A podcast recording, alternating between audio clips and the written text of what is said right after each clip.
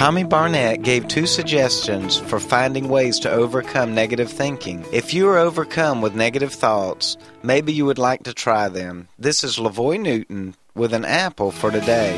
Barnett's first suggestion for overcoming negative thoughts is to simply think about something else. Many times we cannot change certain circumstances in our lives and only make matters worse when we spend all of our mental energy thinking about the negative going on in our life. You may be able to take a break from the negative for a while by spending some time with someone you love or by doing something fun. Next, he suggested getting your mind back on God. God cares about you and thinking about Him can remind you of the hope that only He can give Let's pray. God, I pray for those battling negative thoughts. Please give them hope and peace. An Apple for Today is a daily word of encouragement by pastor and author LaVoy Newton. More resources and encouragement are available at anapplefortoday.com.